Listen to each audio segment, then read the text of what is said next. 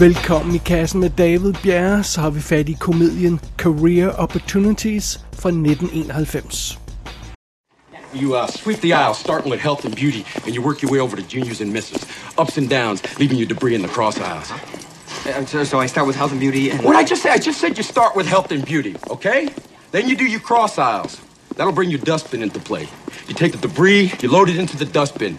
You take the dustbin out to the loading dock area, and you empty it into the receptacle. Huh? You got that? Yeah. Easy as pie, huh? You know, I was employed for a brief period at Del Taco. I really don't care about your Del Taco experiences, boy. All right, now we got this little problem in this store with grazers. You know what a grazer is, boy? Uh, is that some sort of farm truck? A grazer is a customer or an employee that eats off the shelves, okay? Sort of similar to a cow grazing in a field of grass. Mm-hmm. Only this isn't a field of grass, okay? And you're not a cow. There's no eating. You're not being paid to eat, so don't. You got any questions? Uh, not right offhand, no. You think you can handle it? Oh, I'll give it the old college try. Don't touch me! The Breakfast Club 16 Candles, Ferris Bueller's Day Off. Det er bare nogle af de udødelige klassikere, som John Hughes han står bag. Men alt, hvad John Hughes rørte ved, blev jo altså ikke sådan ikoniske mesterværker. Der var altså også et par svipser ind imellem, og på hans CV, der finder vi blandt andet en film som Career Opportunities, der nok ikke ryger i øh, klassikerstakken, hvis vi skal være helt ærlige. Men øh, lad os komme tilbage til det om et øjeblik. Lad os først lige kigge på historien, og den kunne faktisk ikke være meget mere simpel, end den er. Vi følger den patologiske løgner, Jim Dodge. Ja, lad os bare kalde ham for det, han er. Han er en patologisk løgner. Øh, og når vi starter den her film, så bliver han simpelthen fyret fra endnu et job. Og for at undgå at blive smidt ud hjemmefra, fordi han bor stadigvæk hjemme, ja, øh, så bliver han simpelthen nødt til at få et nyt job i en fart. Og det ender så med at være et job, hvor han er natte rengøringshjælp i den lokale Target butik, øh, supermarkedskæden der Target. Der, der, der skal han altså gøre rent om natten, og, og det bliver han lidt nødt til at gøre, fordi ellers bliver han ja, smidt på gaden. Den første aften på det her job, der finder han ud af, at han skal ikke bare gøre rent i den her butik, han skal gøre rent alene. Og han bliver decideret låst inde i butikken, fordi der er ingen, der stoler på ham nok til at give ham nøglerne. Så, så, så det, det er simpelthen den aften, der venter ham her. Første aften på jobbet. Og Jim han opdager også noget andet, da han har gjort rent i den her butik i et lille stykke tid. Han opdager, at den hotteste pige fra hans high school tid Josie McClellan, hun er også blevet låst inde i det her supermarked sammen med ham. Det er sådan lidt ved en fejl. Og øh, ja, hun gemmer sig simpelthen i øjeblikket for sin øh, overkontrollerende far, så hun, øh, hun, øh, hun, nu er hun simpelthen låst inde i Target sammen med, med Jim. Og de tilbringer altså en vild aften sammen, de her to, eller en vild aften og nat sammen. Masser af skæg og blade og vælten rundt, og, og måske bliver der også tid til lidt flirten mellem dem, og, og lidt, øh, lidt andet stof. Lad os bare sige det på den måde. Og imens udenfor, så leder Josies far altså efter sin datter, og Jims far, han kan heller ikke sove af bekymring for, om, om knægten ødelægger endnu en jobmulighed, og, og, og sådan. Og, og for at det ikke skal være løgn, så er der altså også to modbydelige 20-knægte, der løber rundt i byen her om aftenen, og de har udset sig den her target-forretning som næste mål. Så ja, det bliver en meget indholdsrig aften for den kære Jim Dodge her på hans første dag på jobbet. Det er altså historien i Career Opportunities. Som sagt, så er manuskriptet skrevet af John Hughes, og filmen er instrueret af Brian Gordon. Han har også lavet en film fra 1995, der hedder Pie in the Sky, men ellers har han hovedsageligt lavet tv-serier. Så han har instrueret episoder af en række tv-serier, blandt andet sådan noget som Freaks and Geeks og Sports Night, og så har han instrueret hovedparten af episoderne i Party Down, og instrueret en række episoder af Curb Your Enthusiasm. Så det er der, hvor han er nu på, i, i, i sin karriere, instruktøren Brian Gordon. Hovedrollen som Jim bliver spillet af Frank Whaley. Det er ham, de fleste nok husker fra Pulp Fiction. Vi har haft ham i kassen i forbindelse med Broken Arrow, Retroactive, Monster Trucks, The Outcasts og Hustlers. Vi har rent faktisk haft ham i kassen adskillige gange, så, øh, så det var meget sjovt.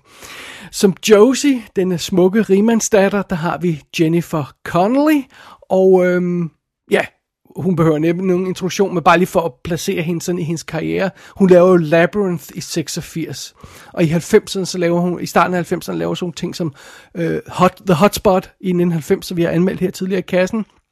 Hun laver Career Opportunities og The Rocketeer i 91. Og så skal vi altså lidt op i slutningen af 90'erne, i starten af 2000'erne, før hendes karriere sådan begynder at ændre sig. Hun laver Dark City i 1998 og Requiem for a Dream i år 2000. Vi har haft den i kassen før i forbindelse med Alita Battle Angel, og i øjeblikket så laver hun jo tv-serien Snowpiercer. Det var altså Jennifer Connelly. Derudover dukker Dermot Maroney op som en af de her 20, der forsøger at bryde ind, bryde ind i Target. Øh, Dermot uh, øh, Maroney vil de fleste nok kende som... Øh, ja, på det, i den her periode er han lidt efter, så laver han jo Copycat for eksempel. Og han var også med Young Guns. Og hans yngre bror, Kieran Mulroney, han spiller den anden indbrudstyv, øh, vi har med i den her film. Så de to, de, de er simpelthen, ja, de er indbrudstyvene. Så dukker der en masse andre kendte ansigter op. John M. Jackson spiller Bud, der er Jims far. Det er ham, de fleste vil kunne huske som chefen i tv-serien Jack meget karakteristisk ansigt. Man vil øjeblikkeligt genkende ham, når man ser ham. Øh, så er Noble Winningham, han, han spiller Roger, der er øh, Josies far, og det er ham, de fleste nok vil huske som bad guyen i The Last Boy Scout, øh, Sheldon McCone, eller man vil huske ham som generalen i Good Morning Vietnam også et, et meget karakteristisk ansigt. Og så dukker Barry Corbin op som den lokale politimand. Ham har vi også haft i kassen før i forbindelse med Hotspot. Han er med i War Games i 1983. Øh, øh, også et karakteristisk ansigt for de her 80-90'er film.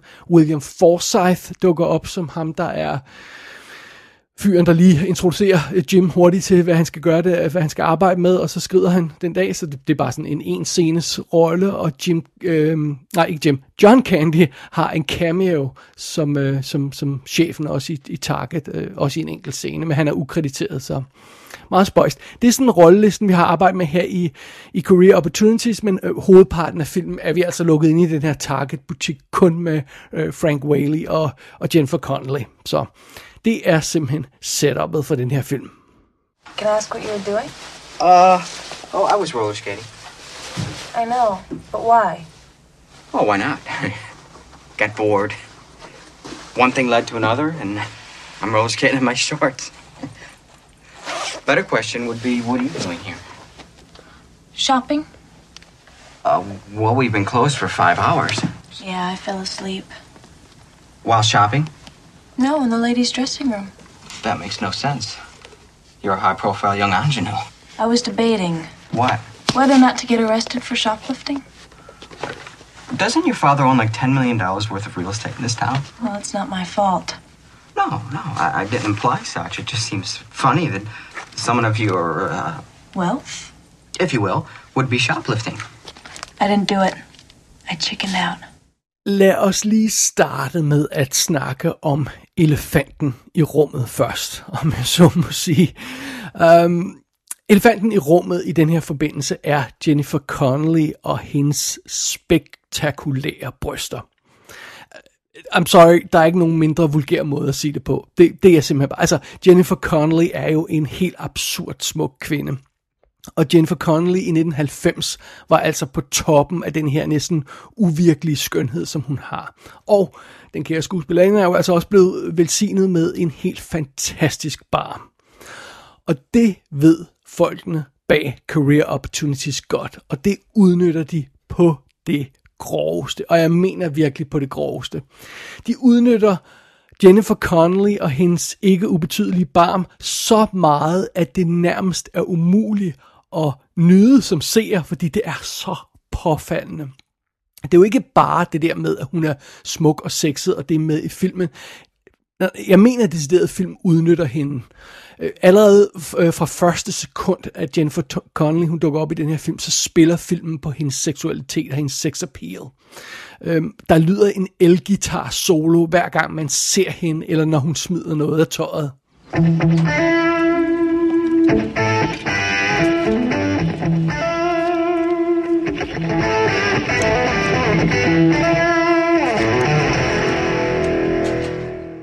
Det er ligesom det niveau, vi er på. Og i den her film, der bliver Jennifer Connelly bedt om at presse sin barm op mod helten. Hun skal hele tiden bukser ned, så kameraet kan kigge ned i hendes kavalergang. Og ja, der er også den der berømte scene, hvor hun sidder og rider på sådan en lille mekanisk øh, hest, som børn normalt vil ride på, og så sidder hun og vugger på det, mens hendes øh, bryster strutter. Øh, altså, øh, det, bliver, det bliver, og det bliver virkelig slemt i den her film, fra det øjeblik, hvor hun sådan smider sin trøje, og så tilbringer hun resten af filmen i sådan en stram hvid top, der bare ikke skjuler noget. I'm, I'm sorry, men på, fra det punkt af, så bliver det næsten umuligt at fokusere på andet i den her film end hendes barm. Øh, det kræver virkelig alt min koncentrationsevne at fokusere på plottet og helten og finalen i den her film.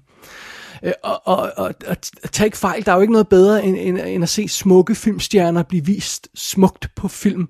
Men jeg må ærligt talt indrømme, når jeg ser den her film, så får jeg næsten dårlig samvittighed, fordi det er så Altså det virker reelt som om Jennifer Connelly, hun blev udnyttet og udstillet. Det er faktisk en lille smule klamt. Øh, og det hjælper så heller ikke, at Jennifer Connelly i den her periode i sin karriere, der spillede hun stort set alle roller, som om hun havde en IQ på 80 sådan lidt åben mund og sådan måbende udtryk. Det havde hun i alle sine film. Altså det har hun i denne her, og det, det har hun i Hotspot, det har hun i The Rocketeer. Øhm, altså i dag og i virkeligheden, hvis nok, der er hun rimelig skarp og intelligent. Altså når man læser interviews med hende, og når man har set moderne interviews med hende, og de film, hun laver i moderne tid, der virker hun skarp og intelligent. Men dengang, der virkede hun altid små dum på film. Altså vi, vi, skal, vi skal faktisk op til, til, til den her film, jeg nævnte tidligere, Requiem for a Dream, og så Beautiful Mind, som kommer året efter, før Jennifer Connelly begyndte at få roller, der ikke bare spillede på hendes udseende, og, og, og, og hvor, hvor hun ikke bare fremstod som sådan en naiv, smådum tøs med store bryster.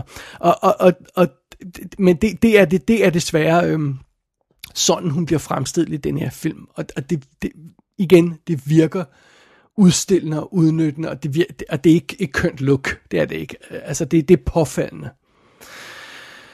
Hvis det var filmens eneste problem, så ville det stadig ikke være øh, slemt, men det er det desværre ikke. Career Opportunities har andre problemer også. Jeg ved simpelthen ikke, hvad folkene bag den her film har tænkt på. Øh, og, og lige en skulle bemærke, nu siger jeg folkene bag den her film. Øh, jeg tror, det betyder instruktøren og producerne, og hvem der end styrede slagets gang, sådan behind the scenes. Det betyder ikke John Hughes, øh, fordi han var åbenbart ikke så meget involveret, men mere herom senere. Så, så det er lidt svært at finde ud af, hvem der helt præcis har skylden for det her, så nu siger vi bare folkene bag filmen. Alright, fair enough. Øh, et stort problem for career opportunities, et, et, det første store problem af dens mange problemer, det er helten. Øhm, vores held i den her film er en nar og en vatpik. Altså han er den her uforbederlige øh, løgner, øh, hvilket gør ham uschammerende og irriterende. Han er en freeloader, han gider ikke at arbejde, han forventer, at andre folk holder hånden under ham. Han er virkelig en irriterende øh, gut, gud, og det er vores held. Det er den mand, vi bliver bedt om at holde med og holde af. Altså sådan en total taber uden et eneste øh, formidlende karaktertræk. Han virker som et utåligt fjols Jim i den her film jeg, jeg vil bare have, at der kommer en stor cementbil og kører ham ned. Øh, og det er altså før han får lov til at øh, begrave sit ansigt i Jennifer Connellys bar. Det, det er helt fra start, jeg har det sådan over for den her karakter. Jeg kan bare ikke lide ham. Han er usympatisk. Og øh, det næste store problem, jeg synes, vi også lige skal have med her, det er, at den her film har ingen historie. Og jeg mener vidderligt, der er ingen historie at fortælle i den her film. Never mind, at kernen i den her historie, eller øh, udgangspunkt for den her historie, ikke giver nogen mening. Altså det her med at lukke en person inde i en butik første dag på jobbet alene. Kunne man ikke have fundet en mere troværdig øh, øh, baggrund for det her, det her setup på et eller andet plan? Men uh, never mind that. Derudover så har den her film altså intet at fortælle. Frank Whaley, han vandrer rundt i det her supermarked, og han æder og drikker hele tiden, og så klæder han sig ud i kostymer, og så vælter han vareudstillingerne, og så fejrer han lidt. Det plottede de første 30 minutter af den her film. Og selv da Jennifer Connelly, hun blev introduceret, det, det, det er sådan cirka en halv time inde i filmen, han opdager, at hun er i, øh, i den her butik øh, lukket ind sammen med ham. Øh, selv når hun bliver introduceret, og de her to karakterer begynder at snakke sammen, så er der stadig ikke rigtig noget drive eller nogen energi i den her film. Øh, Øh, Frank Whaley forbereder et måltid til dem, et mikrobølgeovn måltid til dem, og så sætter de sig ned og spiser midt i supermarkedet, og så kommer en lille scene ud af det, og så snakker de sammen i kantinen, mens Frank Whaley han spiser endnu mere, fordi han spiser hele tiden i den her film, og øh, så hænger de ud i, i havemøbeludstilling og snakker lidt sammen, og altså, det, det, det er, hvad der sker i den her film. Der der er intet drama, og den er så freaking stillestående, den her film. Men i det mindste er den hele tiden irriterende også, så det er jo, det er jo, det er jo en god ting. Øh, og, og sidst men ikke mindst, øh, øh, de her store problemer, som filmen har, så vil jeg lige nævne, det tredje store problem, det er, at denne her film, Career Opportunities, den er simpelthen så ujævn i sin tone. Hvad er det første, vi ser i den her fladpandede komedie? Det er en mand, der er blevet henrettet i en butik. Ja, altså henrettet. Han, der ligger en død mand på gulvet i en butik. Vi ser sådan gerningssted fotografier. Øh, det, det er sådan en film vil jeg starte. Det relaterer til de her to røver, der kommer senere, men, men altså, det ved vi jo ikke på det tidspunkt. Det er sådan, den, den her film starter. Øhm, og, og, og så bliver filmen derefter til en fladpandet komedie, men, men den starter altså med en, en, en gut, der er blevet dræbt. Efter den har været det her fladpandet komedie i et stykke tid, så finder Career Opportunities noget seriøsitet øh, i plottet, i hvert fald for en stund, da de her to hovedroller, de finder sammen. Så, så bliver den her film næsten sådan en sød romantisk film. Men det var ikke så længe, fordi så bliver den fladpandet øh, komedie igen, og, så, og, og den stil vender altså tilbage with vengeance, fordi finalen den er super lalleglad og karikeret, sådan en grotesk cirkus, hvor folk bare væl, vælter rundt. Det er den slags finale, der får The Cannonball Run til at ligne en holocaust-dokumentar. Altså så, det, så lalleglad et niveau er vi på. Og så slutter filmen nærmest midt i det hele. Der, der er ikke rigtig nogen tilfredsstillende konklusion på noget, eller nogen form for realitetssans i de her karakterer, eller den måde, deres rejse bliver vist på, og, og hvor langt de er nået i løbet af den her film. Det, det, det er bare sådan lal. Og da end credits kører i den her film, øh, da de starter med at køre, så er der gået 79 minutter. Det er så langt, man kan strække det her plot. Og det føles altså som 179 minutter. Og fidusen er, bare man kigger på den her film, uden at vide noget om produktionshistorien, eller uden at, uden at vide noget om sådan, den her kontekst, den kommer i. Hvis man bare kigger på den her film som film, og, og isoleret set, så kan man allerede fornemme, at der er noget helt galt. Altså, den, den, den virker forkert struktureret, og der, den virker ufærdig, og der må være blevet klippet noget ud. Øh, manus kan simpelthen ikke have set sådan her ud i dens oprindelige form. Det, øh, det oprindelige form. Det kan det simpelthen ikke. Det kan ikke have set sådan noget. Man kan ikke have lavet det manuskript på en fair måde, der, der lå til grund for den her film. Lige meget om vi ved, hvem der har lavet det manuskript, øh, og har noget som helst forhold til John Hughes. Så det, det, det kan simpelthen ikke være sådan, den her film har set ud i, i, på skrift. øh, og nej, efter scene, så har manuskriptet altså heller ikke set sådan noget, fordi John Hughes har været, øh, været ude med en, øh, med en melding om, at han, han havde ikke kontrol over filmen. Han har kaldt den cheap and vulgar, og han forsøgte efter scene at få sit navn fjernet fra den her film undervejs. Men fidusen var, at denne her film kom ud lige efter Home Alone, Og Home Alone, som John Hughes også har skrevet, den var et gigantisk hit, så der var no fucking way, at man ikke kunne bruge hans navn til at promovere den her film. Så den her film er nu en øh, John Hughes præsentation af en John Hughes film, John Hughes' øh, øh career opportunities. Ah, okay, det står der ikke, men næsten. Altså, man lægger ikke skjul på, at, hvem det er, der står bag den her film, fordi det, det skal altså front and center, og det, det var det, han havde, fordi det var så åbenbart ikke en fair præsentation af den historie, han vil fortælle. Det, som den her film endte med at være.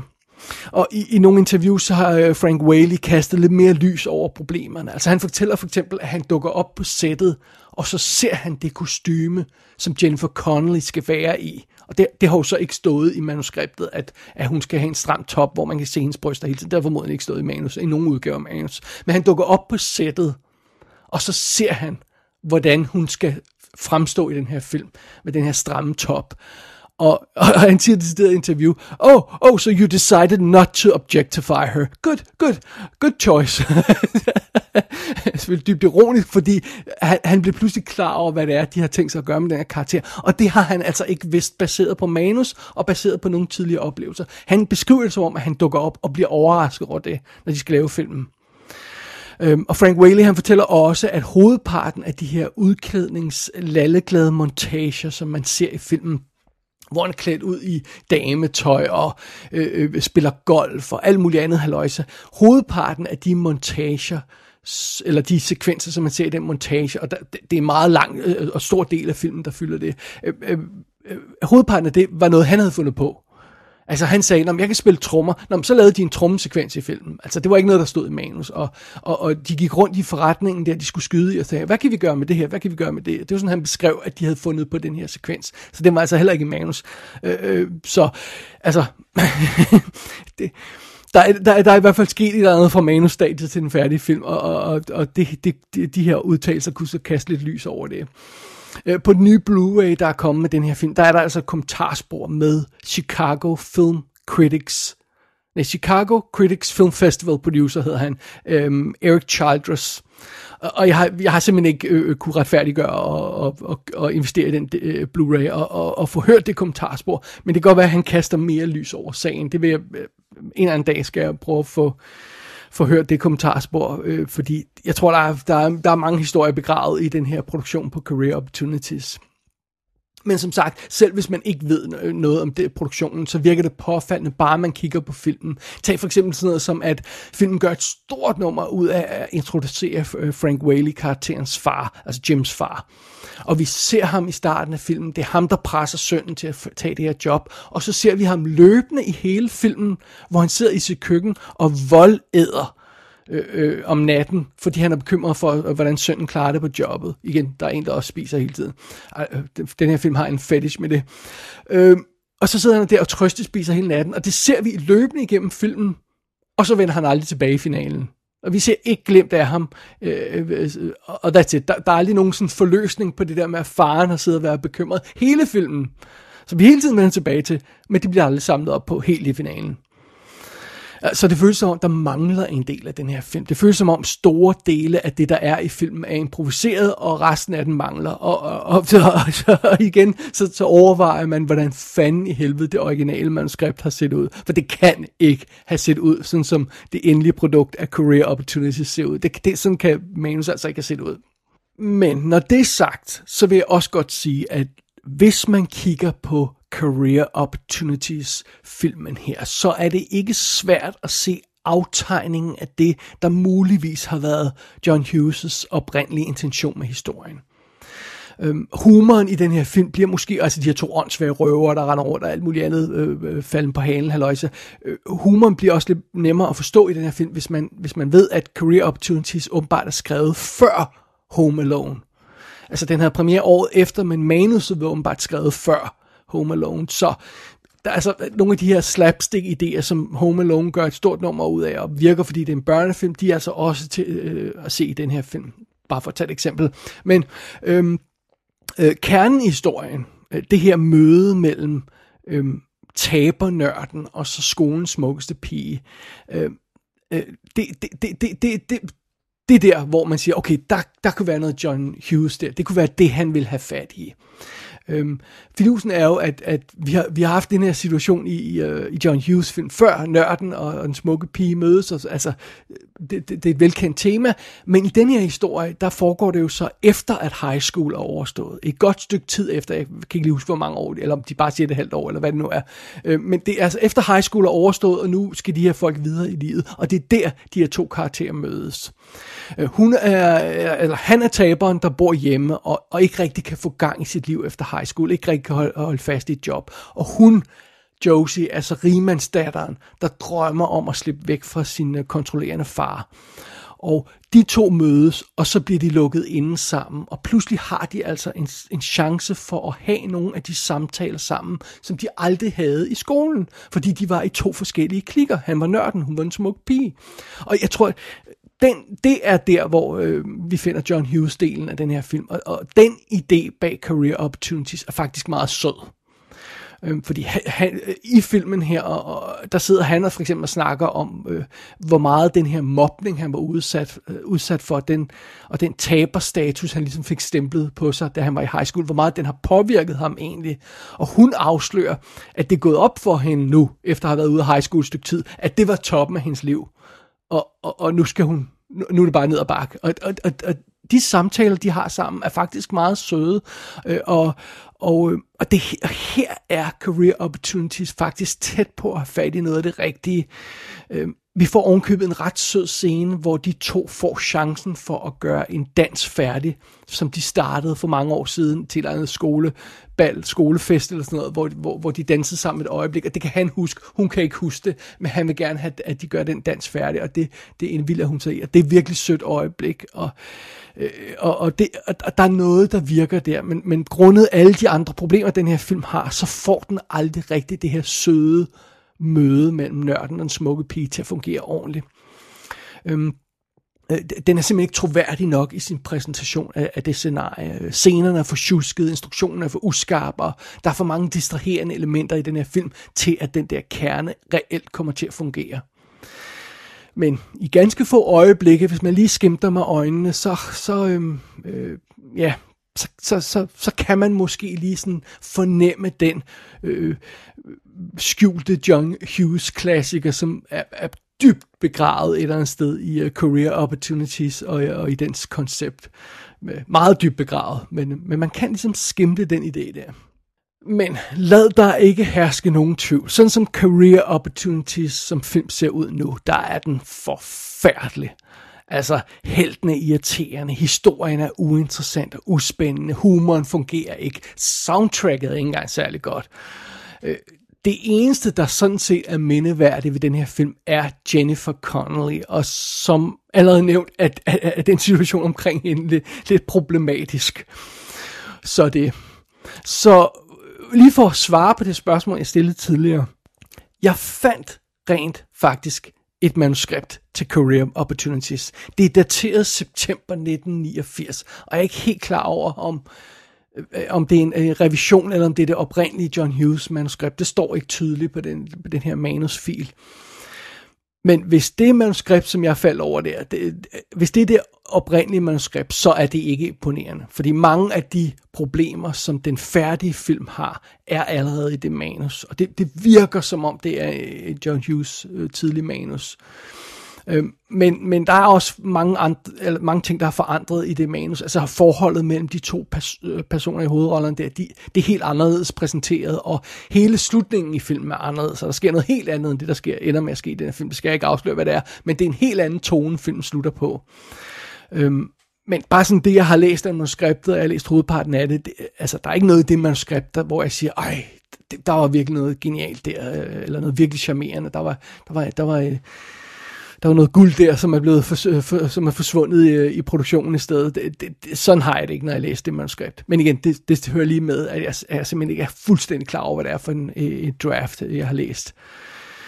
Men øh, under omstændigheder, øh, Career Opportunities, sådan som vi ser den nu, er en utålig og uudholdelig film. Men selv hvis John Hughes havde haft kontrollen over den her produktion, så er det jo altså muligt, i hvert fald øh, baseret på det her manus, jeg har læst, så er det muligt, at filmen stadigvæk var endt som en spand lort. Um, øhm, okay, fair nok. Det kan så være, at den måske havde været en knap så lummer spand lort. Det, um, det kan man jo altid drømme om.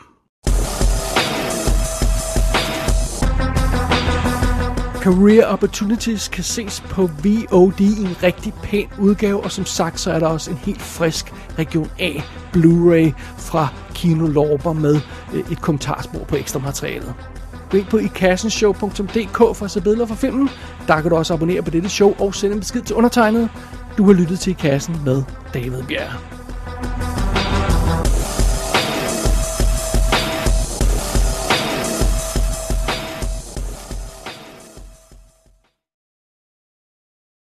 You're on top.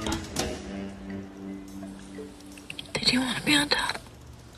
Oh no, no, no. I'm, I'm, I'm, just fine right where I am. Sure.